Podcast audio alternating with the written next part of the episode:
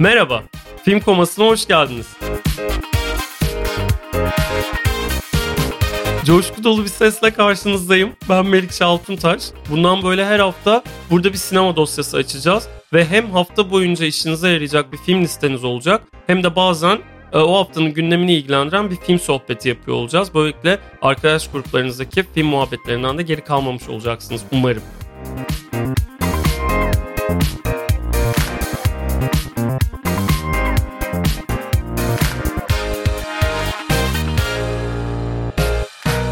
Şimdi tüm bu bilgileri yanınıza koyun ve e, sinema tarihinin en acı dolu filmleri arasında, mendil ıslatan hikayeleri arasında ve ağlamaktan hışırınızı çıkaracak yönetmenlerin boyunduruğu altında bir sinemasal yolculuğa çıkalım birlikte.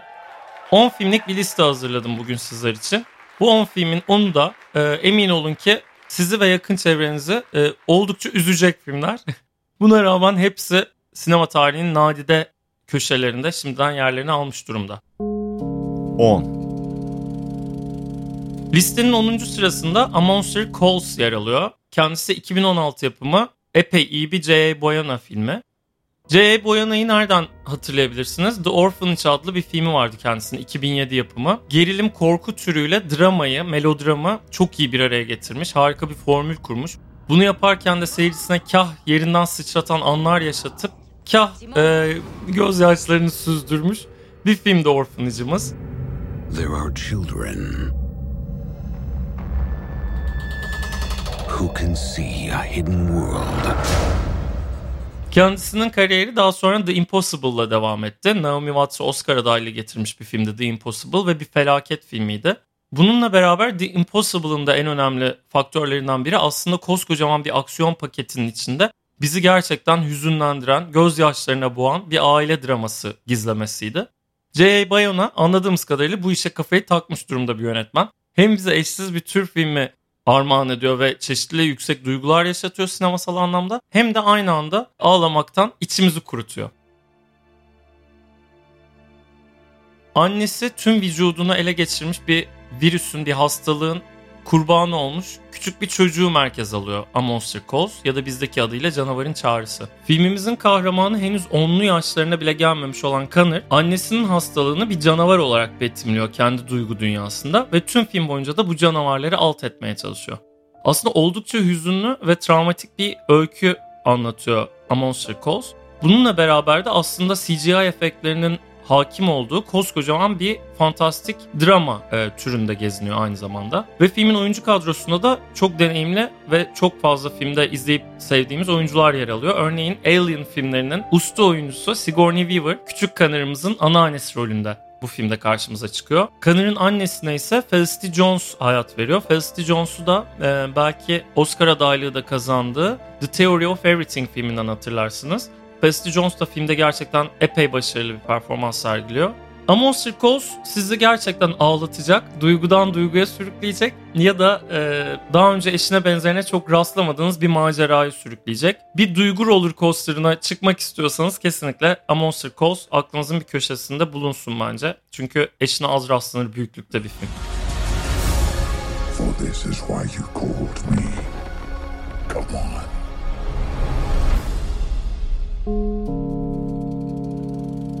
dokuz.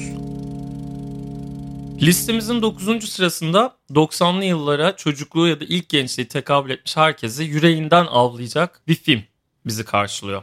My Girl. Kız Arkadaşım. doksan iki yılında Türkiye'de vizyona girdiğinde ağlamaktan felç olmuş bir arkadaşımı hatırlıyorum ben en eski bu filmle ilgili anımı düşündüğümde. Çünkü kendisi ağlaya ağlaya ağzı yüzü gözü şişmiş şekilde okula gelmişti. İnanamamıştık bu manzara karşısında, biz de hayretlere düşmüştük. Fakat çok geçmeden üzerinden yalnızca iki yıl sonra Parlament Pazar Gecesi Kulübü'nde yayınlandığında, ki Parlament Pazar Gecesi Kulübü de bilirsiniz ki doksanlı yıllara damgasını vurmuş bir etkinliğimizdir. Parlament Sinema Kulübü sunar. Pazar Gecesi Sineması. Parlament Pazar Gecesi Kulübü'nde bu filmi izledikten sonra pazartesi günü okul başladı. Daha ilk teneffüse bile gelmeden tüm sınıfta şiş gözler öğretmenimizin dikkatini çekmişti. Dün gibi hatırlarım. Herkes bu filmi itinayla pazar akşamı izlemiş. Herkes güzel güzel iki çocuğun hikayesini izliyorum diye güle eğlene bu macerayı sürdürmüş. Bir noktada da gafil avlanarak ağlamaktan yüzlerini gözlerini şişirmiş ve bu şekilde okula gelmişti. Ben de bu çocuklardan biriydim ve kesinlikle doksanlı yıllarda çocuk olduğum o yıllarda en büyük travmalarımdan biri bana sorulsa kesinlikle dolaysız bir biçimde My Girl'ü yapıştırırım. Peki neden bu travmamı sizle paylaşıyorum? Çünkü neden paylaşmayayım öncelikle? İkinci olarak da gerçek bir mendil ıslatan izlemek isteyenler bu duygusal anlamı sakın ha ıskalamasın. She's my best friend. Rita, is there something I can do for you? I want to be a writer. I want you to show me how you see the world, your fears, your desires. Filmimizin başrolünde Home Alone, Evde Tek Başına filmlerinin başrol oyuncusu Macaulay Culkin yer alıyor. Yine aynı yaşlar, aynı çağlar, aynı e, üzücü ifade, aynı sevimli ama bir yandan da yürekleri parçalayan e, surat çizgileri ve kendisine de gencecik bir genç hanım olan Anna Chlumsky eşlik ediyor My Girl'de. Anna Chlumsky'yi de bugünlerde oynayan ve ödül bombardımanına tutulmuş olan adeta Veep dizisinden hatırlayabilirsiniz. Kendisi iki tane de Emmy adaylığı kazanmıştı bu dizideki rolüyle. Aynı zamanda yetişkin oyuncularda da Dan Aykroyd ve Jamie Curtis bizleri karşılıyor My Girl'de. Film aslında cenaze lavazımatçısı bir ailenin kızı olan e, genç bir hanım kızımızın edebiyat öğretmenine yükselmesi ve şiire merak sarmasıyla birlikte ergenliğe doğru ilk adımlarını aslında takip ediyor.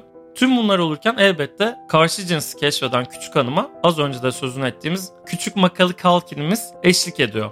Filmin çok ikonik bir görseli vardır. Macaulay Culkin'le Anna Chlumsky'nin öpüştüğü bir görsel. Aslında çocukluğun en masumane keşiflerinden biri olan bu karşı cinsi keşfetme durumunda sinema tarihinde en masumane şekilde anlatmış filmlerden biridir My Girl. Tüm film boyunca zaten böyle tatlı keşifler ve büyük bir sevimlilik abidesi içinde yolculuğumuz sürerken bir anda finale doğru bizi gafil avlar film ve en sevdiğimiz, en önemsediğimiz, hayranlık duyduğumuz karakterlerden birinin başına getirdiği bir felaketle bizleri derinden sarsar ve gözyaşlarını sel olup akıtır. Filmi hatırlayanlar benimle birlikte bir yükseliş yaşadıysa lütfen bir tekrar izlesin. Genç anne babalar beni dinliyorsa şu anda ve çocuklarında e, ufak çaplı bir travma yaratmak istiyorsa bu filmi kesinlikle çocuklarına genç yaşlarında henüz daha ergenliğe bile girmeden izletsinler. E, bir travmasız kalmasın çocuğunuz. Yani bir tane travması olacaksa toplamda bu My Girl olabilir rahatlıkla. Çünkü aslında bir yandan büyümeye dair de en güzel anlatımlardan birine sahip My Girl. You think that has ripped you forever apart. And I know he'll always be in your heart.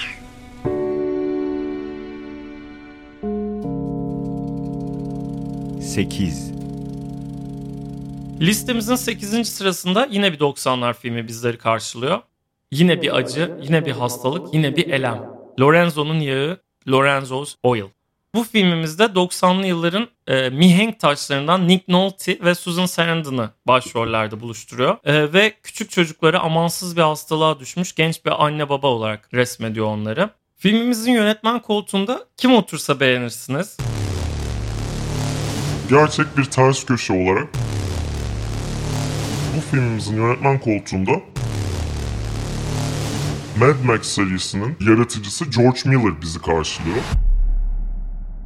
George Bey aksiyona amansızca devam ettiği Mad Max serisiyle yıllarca bizi Mel Gibson önderliğinde çölden çöle sürükleyip e, arabalar, traktörler arasında gezdire dursun. Kendisi doksan iki yılına gelindiğinde herhalde birazcık dizginlenmek için de oturmuş bu acılı melodramı bizler için bir araya getirmiş reji koltuğunda e, ve kurgu masasında. Bizi de gerçekten yerlerden levyelerle kazıdılar bu filmi izlerken. Çünkü bu kadar acı, bu kadar keder bir filme düşüyor mu ya? Gerçekten e, umutla umutsuzluğun, elemle kederin e, el ele verip bizi yerden yere savurduğu bir film. Yine çocukluğu ve gençliği doksanlara tekabül etmiş insanlarda e, bir minik kalp kırıklığı yaratmış filmlerden biridir Lorenzo'nun Yağı. Bir yanıyla da başrol oyuncuları az önce de söylediğim Nick Nolte ve Susan Sarandon'ın harika performanslarıyla da zaten biz bu filmde ağlamaktan komaya girmeyelim de ne yapalım dedirtmiştir. Eşsiz bir hastalık filmi aslında. Çünkü seyircisinin sırtını da sıvazlayan bir film. Metaneti elden bırakmayan bir film. O yüzden tabii ki kimsenin başına gelmesini istemediğimiz bir takım hastalıklar eğer gündeminizdeyse izleyip e, yalnız hissetmeyebilirsiniz Lorenzo'nun Yağını. Sadece bu yüzden bile listemizde bir umut ışığı olarak parlıyor ama yine de mendilleri de ıslatmayı ihmal etmiyor. Sometimes I wonder if people realize How incredible you truly are.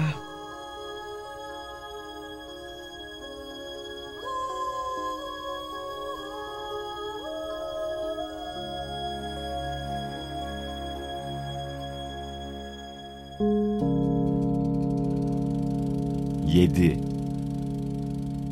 Bu didaktik birlikteliğimiz yedinci sırada gerçek bir tokatla devam ediyor. Çünkü artık bu filmden de sağ çıkmak ne mümkün. Çünkü yedinci sıramızda bir kaybı olan herkesi mahvetmiş olan Hachiko filmimiz yer alıyor. Bir köpeğin hikayesi. Ya öncelikle böyle bir film olabilir mi? Bu film kimin aklına geldi diye düşünüyoruz hemen. E, ve hemen gerçek bir hikaye olduğunu hatırlıyoruz. Filmimiz sahibiyle insanüstü bir bağ kurmuş bir hayvanı merkez alıyor. İnsanüstü bir bağ kurması da kaçınılmaz olsa gerek bir hayvanın zaten. Çünkü insanın en büyük dostu olarak nitelendirilen e, köpek hayvanımızın gerçekten de artık dostluk üssü bir bağlılık sahibi olduğunu adeta deklare eden, kanıtlayan, alnına yazıp gezen bir filmimiz Hachiko. Çeşitli hayvan hakları kuruluşlarına bile ismini verecek kadar efsane bir köpek Hachiko. Kendisi Japonya'da sahibiyle çok özel bir bağ kurmuş, sokaktan alınıp kurtarılmış ve sahibi tarafından çok iyi bakılmış ve daha sonra sahibini kaybettikten sonra da her gün onu iş yeri çıkışı döndüğü tren istasyonunun kapısında beklemeye devam etmiş bir köpeğin hikayesini anlatıyor. Ay, inanır mısınız ki şu an filmi anlatırken e, ağlayacak noktaya geldim. Neden böyle oldu ya? E, bu podcast nereye gidiyor dedirten anlar yaşıyorum burada. Çünkü Hachiko sadece düşünürken bile insanı ağlatabilecek filmlerden biri. Japonya'da bu aidiyet duygusu fazla gelişmiş Hachiko'muzla ilgili bir de heykel dikilmiştir. Hatta bu bilgiyi de es geçmeyelim. Bu heykelde tam olarak sahibini beklediği tren istasyonunun karşısına Hachiko'nun her zaman durduğu, beklediği, sahibi artık dönmeyecek olsa bile oradan ayrılmadığı noktada yer almakta. Japonya'daki bu hikaye Amerika'ya adapte edilmiş durumda. iki bin dokuz yapımı Hachi: A Dog's Tale filmimizde. Yönetmen koltuğunda da Lasse Hallström oturuyor. Kendisi İsveç sinemasının bazı çok nefis filmlerini çektikten sonra Amerika'da da Chocolate, What's Eating Gilbert Grape ya da işte The Cider House Rules gibi filmleriyle de hatırladığımız bir yönetmen. Kendisi aslında melodramlarla haşır neşir bir yönetmen. Hatta köpek melodramlarıyla da haşır neşir bir yönetmen. Çünkü kendisi hızını alamamış. Hachiko gibi bir hikayeyi bizimle paylaştıktan sonra da iki bin yedide tekrar A Dog's Purpose adlı filmiyle bir başka köpek ve sahibi arasındaki incelikli melodramı bizle paylaşmayı ihmal etmemiş bir yönetmenimiz. Fakat yani hani tüm zamanların en acıklı filmlerinden biri ne derseniz tartışmasız on kişiden sekize herhalde bu filmi izlediyse Hachi filmini size söyleyecektir. Ben de o isimlerden biriyim tabii ki. Hachiko was my grandfather Wilson's dog. Everyone called Hachi a mystery dog because they never really knew where he came from. That's where their story began. Hey buddy, you lost? Film koması damardan aldığımız filmlerle devam ediyor. Listemizin tam ortasına doğru gelmişken artık biraz da Türkiye sineması mı desek? Tam zamanı bence. altı. Belki de sinema tarihinin en acıklı filmlerinden biri olması bir yana, Türkiye sinemasında kitleleri en etkileyen melodram ne derseniz pek çoklarımızın da vereceği cevaptır bu film. Canım Kardeşim. İster misin en kral bir lokantaya gidelim, şöyle paşalar gibi bir yemek yiyelim. Hı? Tavuk da yer miyiz? Oo, hem de en alasını. Pasta? En büyüğünü.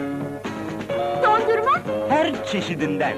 İstersen... Bakın şimdi filmi hatırlıyorum ve yine gözlerim nemlendi. Ya böyle bir hikaye olabilir mi öncelikle? Zaten hikayesiyle bile e, Türkiye'de doğup büyümüş herkesi sarsmaya yetkin bir film Canım Kardeşim. Televizyonun ilk Türkiye'ye geldiği, büyüdüğü, işte evlere girdiği dönemde geçiyor Canım Kardeşim. Ve aslında o dönemleri yaşamış, yetmişlerde televizyonun ilk Türkiye'ye gelip büyüdüğü dönemlere şahit olmuşlar. Hatırlayacaktır. Telesafirlik denilen bir kavram vardı o dönemlerde. Varmış daha doğrusu. Benim de yaşım tekabül etmiyor o dönemlere. Bu da televizyonu olan evlere gidilen misafirlik, yapılan misafirliği anlatıyor aslında. Telesafirliğin had safhada olduğu bir dönemde geçiyor Canım Kardeşim. Çünkü e, mahallede o sırada yalnızca Metin Akpınar'ın canlandırdığı hafif de kötü kalpli bir zenginin evinde var e, bir televizyon ve bizim filmimizin kahramanı, adı da kahraman olan küçük çocuğumuz bu evin penceresinde her fırsatta, çünkü televizyon izlemek istiyor. Ama bir yandan amansız bir hastalığın pençesine düşmüş durumda, çünkü kan kanseri. Küçük kahraman sayılı günleri kampüs dünyasında vakit geçirirken, arkadaşlarıyla misket oynarken, okulundaki öğretmeni Adile Naşit'e gözü yaşlı şekilde bakarken hayata gözlerini yummadan önce kendi evinde televizyon armağan etme isteğiyle yanıp tutuşuyor ve tüm film aslında bir yerde bu televizyonu elde etme hikayesine dönüşüyor bir noktadan sonra. Sinema tarihimizin en dokunaklı finallerinden birine sahip Canım Kardeşim ve bu finale uzanan yolculukta da bize aslında Cahit Oben'in tüyleri diken diken eden müzikleri eşlik ediyor. Özellikle filmin bir tema müziği vardır ki bugün bile önünden geçtiğiniz bir kafede çalsa da, bir taksi radyosunda ya da bir reklam jingle'ında kulağınıza çalınsa da sizleri ve eminim ki Türkiye'deki başka birkaç milyon insanı daha tereddütsüz ağlatabilecek güçte bir tema şarkısı. Bunun yanı sıra tabii ki tüm başrol oyuncularının insanüstü bir performans sergilediği bir filmdir Canım Kardeşim. En çok da Adile Naşit'in kahraman kralın arkasından pencereden yaşlı gözlerle baktığı sahneyi unutamıyorum. Herkesin unutamadığı bir an vardır eminim Canım Kardeşim'i izlemiş olanlar arasında. Yarışlarda para kazanıp ne alacağız? Ne alacağız? Televizyon. Televizyon mu? Yaşasın aslan abim benim, yaşasın. Hadi gidelim. Dur oğlum. Önce para bulalım. Film komasında mendili satan filmler tüm hızıyla devam ediyor. Listenin tam ortasındayız ve yemin ederim bu podcast iyice dramatik bir hal aldı. Ee, ses tonum falan değişti. Biraz artık silkelenip kendime geliyorum. Çünkü ya mendil ıslatan filmlerden bahsediyorum burada. Kendim mendil ıslatacak duruma düşmeyeyim bence. O yüzden biraz daha listemizin diğer geri kalan kısmını en azından daha canlı bir sunumla sizlerle paylaşmak isterim. beş. Fakat e, bu canı bir anda elimden alan bir film geldi şimdi karşıma beşinci sırada. Lars von Trier'in "Ben dünyanın en metanetli insanıyım" diyebilecek birini çok kısa sürede felçe uğratacak bir acı dolu hikayesi bizleri karşılıyor beşinci sırada. Dancer in the Dark, Karanlıkta Dans. Başrole dünya müziğinin en nevi şahsına münhasır isimlerinden biri olan Björk'ü yerleştiriyor Dancer in the Dark ve kendisinden de çok tuhaf, benim diyen oyuncunun sergileyemeyeceği bir performans alıyor. Hatta öyle bir performans ki bu Cannes'da iki bin yılında en iyi kadın oyuncu ödülüyle taçlanıyor. Film aynı zamanda Altın Palmiye'nin de sahibi oluyor. Lars von Trier'in her zaman hastalıklı bir ilişkisi olduğu Cannes Film Festivali ile de en parlak gününü yaşadığı film belki de Dancer in the Dark. Filmde Björk'e Catherine Deneuve gibi bir Fransız divası ve David Morse gibi Amerikan bağımsız sinemasının en yetenekli oyuncularından biri eşlik ediyor.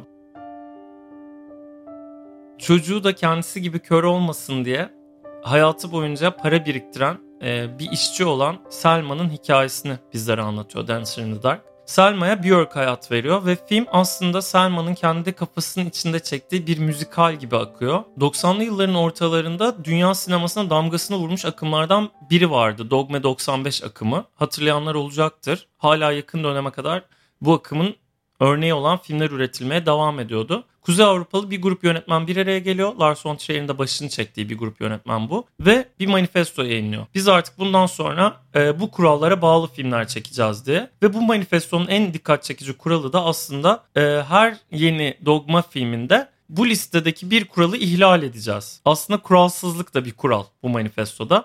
Ve en temel bir başka kuralı da lineer sinemanın, alışılageldik sinemanın dışına çıkan filmler üretmek. Ve çok kolayca üretmek bu filmleri. Dancer in the Dark'ta da en belirgin şeylerden biri filmin neredeyse tamamının el kameraları, omuz kameraları, rahat kullanılabilir dijital kameralarla çekilmiş olması. Tüm bunlara rağmen Lars von Trier'in dogma akımının dışına çıktığı kuralı ise sadece müzikal sahnelerde en az elli kameranın devreye giriyor olması. Dancer in the Dark sadece bu yüzden bile bir deli işi aslında. Bütün bunların yanı sıra da dünyanın en acıklı hikayelerinden birini anlatması ve yine E, oturduğunuz koltukta sizi e, ağlamaktan eritecek, koltukla bir edecek kadar acıklı bir finale varmasıyla birlikte sinema tarihinin en üzücü hikayelerinden de biri. Yönetmeni Lars von Trier ile Björk arasında amansız çatışmalarında sürdüğü bir set dönemini kapsıyor Dancer in the Dark'ın yapım süreci. Çünkü Lars von Trier ile Björk artık kavgaları öyle bir noktaya geliyor ki boğaz boğaza geliyorlar ve filmin çekimleri duruyor. Björk bir süre sonra sete geri dönüyor. E, filmin çekimlerinin yardımcı yönetmen tarafından gerçekleştirilmesi karşılığında. Fakat tabii ki bir süre sonra Lars von Trier sette yeniden peydah oluyor. Çünkü hakkıdır, yani kendisi iyi kötü filmin bir yönetmenidir. Ve Björk'le Lars von Trier e, kah kavga ede ede, kah boğaz boğaza gele gele, kah e, set çıkışı gidip içip arayı düzelte düzelte bu filmi tamamlıyor. Ve film az önce de sözünü ettiğimiz gibi Altın Palmiye kazanma başarısından Oscar adaylığına kadar uzun bir ödül sezonu yolculuğuna çıkıyor. Ve ikili çok sayıda ödülün ve adaylığın sahibi oluyor. Dancer in the Dark'ta sinema tarihimize acı dolu bir tecrübe olarak kazınıyor.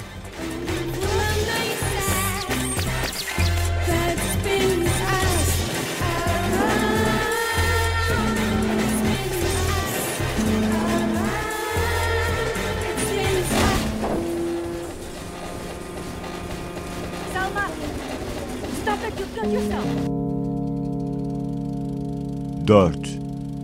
Listenin dördüncü sırasında tartışmasız bir ağlama koması bizleri karşılıyor. Çünkü dört numarada kim var biliyor musunuz? Sophie'nin seçimi. Sophie's Choice.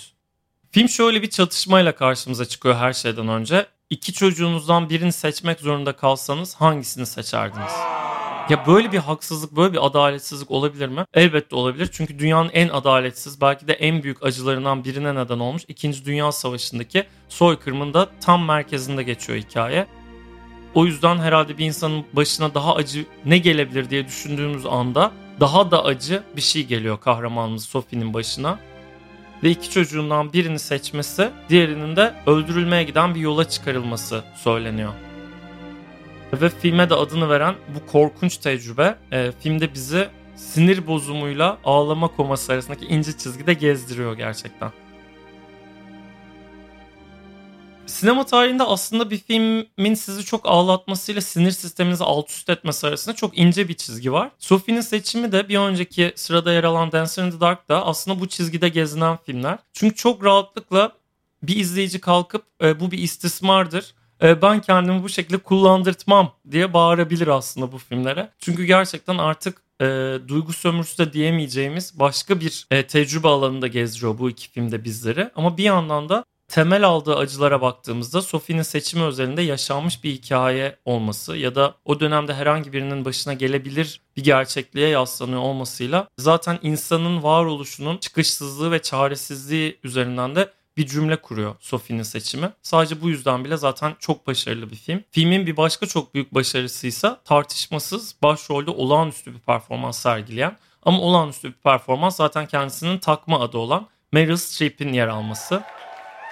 Meryl Streep kariyerinin en akıl almaz performanslarından birini sergiliyor Sophie'nin seçiminde. Hayatı gayet yolunda giden, çeşitli aşk maceraları yaşayan ve iki adam arasında kalan bir genç kadınken Sophie bir anda İkinci Dünya Savaşı'nın patlak vermesi ve az önce sözünü ettiğimiz trajedinin de yaşanmasıyla birlikte aslında bambaşka bir acının, kederin içinde boğulmaya başlıyor. Tam da bu yüzden yelpazesi oldukça geniş bir karakteri kusursuz şekilde karşımıza getirmesiyle de bir oyuncunun hayatta verdiği en büyük sınavlardan birini veriyor Meryl Streep ve bu sınavı da oldukça başarılı bir biçimde verdiğini söylemek mümkün. Hala geriye dönüp baktığımızda sinema tarihinin en etkileyici belki de on performansından biri sayılsa kesinlikle içlerinden biri Meryl Streep olurdu diye düşünüyorum ben en azından. Sinema tarihi de bu konuda arkamdadır diye umuyorum. Please don't go! Don't go away from me, please! I told you that the only thing I absolutely demand of you, the only single thing. Düşüncelerimi desteklemeye çalışırken sinema tarihini arkama almaya çalıştığım podcast'im tüm hızıyla devam ediyor. Bakın podcast'im diyerek de dünya üzerindeki sahiplenme dürtümün geldiği noktayı sizlerle şeffaf bir biçimde paylaşıyorum. Bu listeyi oluştururken aslında sinema tarihinin çok acı tecrübeleri arasında gezindiğim oldukça depresif bir dönem yaşadım. Ee, ve inanır mısınız ki yüzlerce filmi size burada saymak mümkün. Siz de kendi filmlerinizi hatırlayın. Bu nasıl olmaz diye saçınızı başınızı yolun. E, fakat biz geldik ilk üçe ve benim e, en azından kendi melodramlarım arasındaki zirve noktasına. üç. üç numarada bizi bir anime karşılıyor. Kim demiş animeler, animasyonlar insanları ağlamaktan öldüremez diye. Biz Bambilerle büyümüş bir nesiliz. Biz Aslan Kralları sinemada izlemiş, ağlama komalarına girmiş bir nesiliz. Biz Inside Out'u izlemiş ve büyüme denen canavarlığı bu şekilde bize anlatan bir filmin karşısında eğilerek gözyaşlarımızı yerlerden toplamış bir nesiliz. Elbette animelerde ağlayacağız, elbette animasyonları bağrımıza basacağız. Çünkü hayattaki haksızlıklara bizi bu kadar güçlü hazırlayan çok az şey var. Ve onların başında gelen şeylerden biri aslında animasyonlar. Çünkü daha henüz küçücük bir çocukken hayat hiç de sizin düşündüğünüz kadar lay lay lon bir yer değil çocuklar. Hepiniz sakin olun, kendinize gelin. Bakın hayat nasıl bir yer, size hemen kısaca anlatalım diyen animasyonların üreticileri bizlere bir küçük tuzak daha hazırlamış sene bin dokuz yüz seksen sekizde. Japon sinemasının usta ismi Hayao Miyazaki'nin eşsiz filmlerinden biri bizi karşılıyor üçüncü sırada. Çünkü My Neighbor Totoro, Komşum Totoro'dan bahsetmek istiyorum bu noktada sizlere. Diyeceksiniz ki belki bana, o kadar acılı animasyon arasında Totoro'ya mı geldik, yani en çok mendil ıslatan animasyon olarak? Evet, Totoro'ya geldik çünkü neden biliyor musunuz? Acı bazen heyecanın, eğlencenin, coşkunun, mutluluğun içinde gizlidir. Ve aslında Komşum Totoro da tam böyle bir acıyla ilgileniyor. Annesi kendisinden çok uzakta bir merkezde tedavi edilen bir küçük kız çocuğunu merkeze alıyor My Neighbor Totoro. Annesini bu sözünü ettiğimiz merkezde ziyaret ettikten sonra kocaman, rengarenk ve büyüleyici bir yolculuğa çıkan küçük kızımızı takip ediyor My Neighbor Totoro. Tıpkı listemizde ilk sözünü ettiğimiz film olan A Monster Calls'da olduğu gibi kendisine bu acıyı perdeleyen, bambaşka bir dünya kuran küçük bir çocuğun hikayesi bu filmde de merkezde. Ve bu küçük çocuğumuz bu sefer acılarla savaşmak için bir canavar değil, kendisine bu acılı süreçte destek olması için bir başka canavar seçiyor yandaş olarak kendine ve Totoro ile tanışıyor. Totoro ile bildiğimiz dünyanın dışında bambaşka bir duygu dünyasında, belki bir rüyanın içinde, belki alternatif bir dünyada bir maceraya çıkıyor küçük kızımız. Ve bu macera aslında annesinin içinde bulunduğu acı ya da annesiyle arasında kurduğu ilişki ya da babasının sırtını sıvazladığı bu dönemde onun içinde kopan fırtınaları temsil ediyor. Ve film hem seksenli yılların en acılı filmlerinden biri hem de animasyon tarihinin en önemli filmlerinden birine dönüşüyor. Miyazaki'nin ne kadar büyük bir usta yönetmen olduğunu burada anıp e, uzun uzun anlatacak değiliz. Bunu zaten bence pek çoklarınız biliyorsunuz. Sinema tarihinin en önemli animelerinden bazılarına imzasını atmış bir isimden bahsediyoruz sonuçta.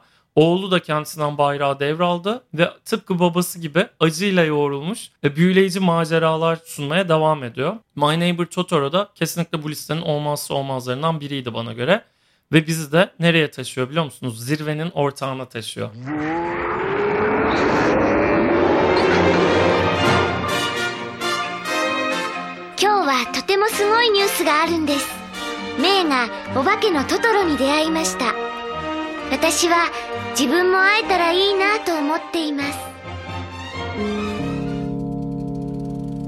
İki.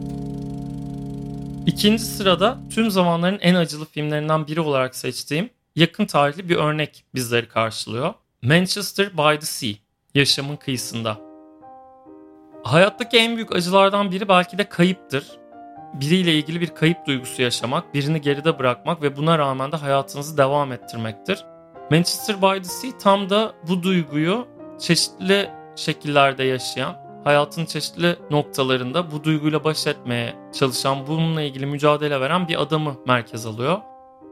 Korkunç bir trajediyle hayatının en önemli parçasını kaybetmiş bir adamın hikayesi Manchester by the Sea. Fakat bunu anlatırken izleyicisine dizlerini dövdürmek yerine aslında son derece soğukkanlı bir hikayeyle anlatmayı tercih etmiş bir yönetmen var karşımızda. Bir yazar yönetmen var. Kenneth Lonergan.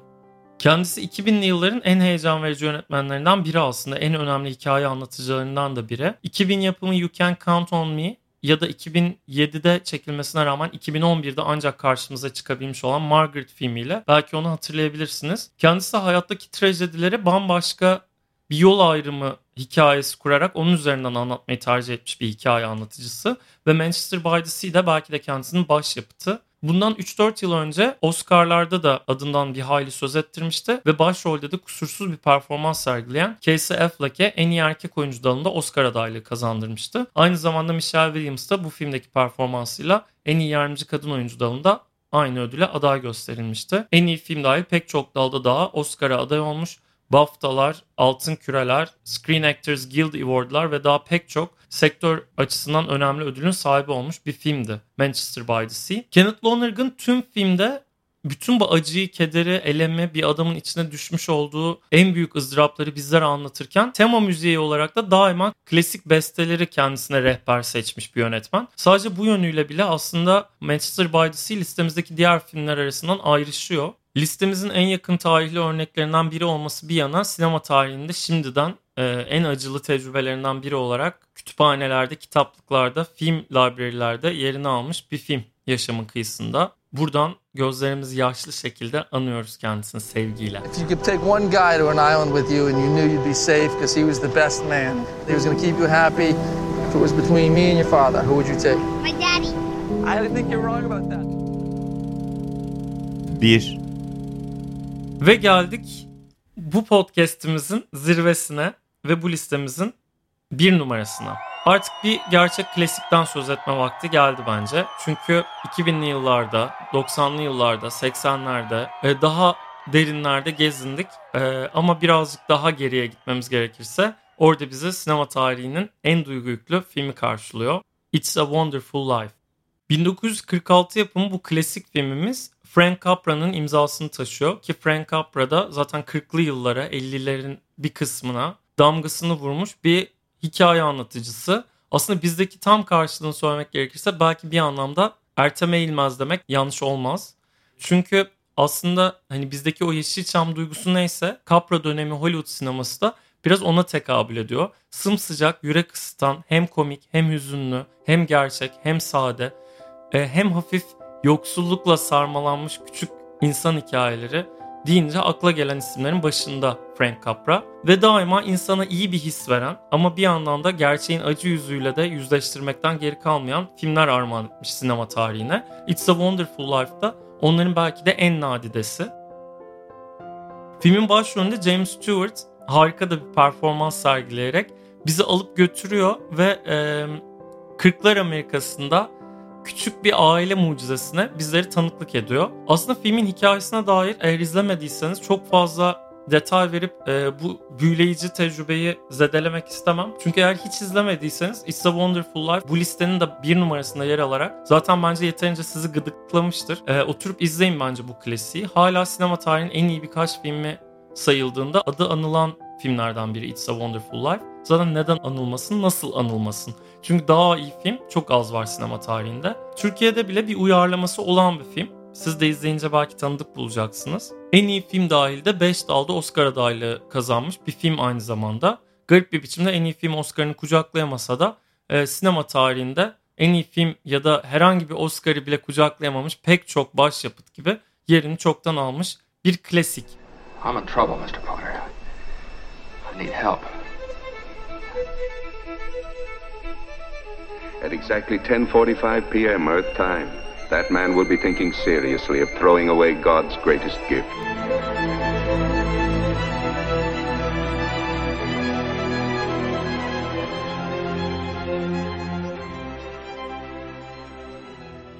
Evet, listemiz bu on filmden mütevellit. Umarım hoşunuza giden, e, aklınızı çelen ya da çoktan izlediğiniz ama bir daha izlemekle ilgili sizi heyecanlandıran filmler dinlemişsinizdir. Ben her birini anarken inanır mısınız ki yer yer hüzünlendim. Yer yer e, bu filmlere dair hissettiğim coşku dolu e, sevgi hissiyle e, baş dönmeleri yaşadım burada. E, umarım siz de iyi vakit geçirmişsinizdir ve bolca film not almışsınızdır. Burada böyle listeler anlatmaya, sinema ile ilgili bazı konuları didiklemeye devam edeceğim ben. Siz de dinlemeye devam edersiniz diye umuyorum. Çünkü o değerli vaktinizden birkaç dakikayı da ben hak ediyorumdur belki de ya diye düşünüyorum. Umarım e, bu düşüncemde yalnız değilimdir. Yalnızsam da e, bu bir ses boşluğunda uzaya karışmış e, ses bloğunu dinlediğiniz için teşekkür ederim. Bir başka programda görüşmek üzere. Hoşça kalın.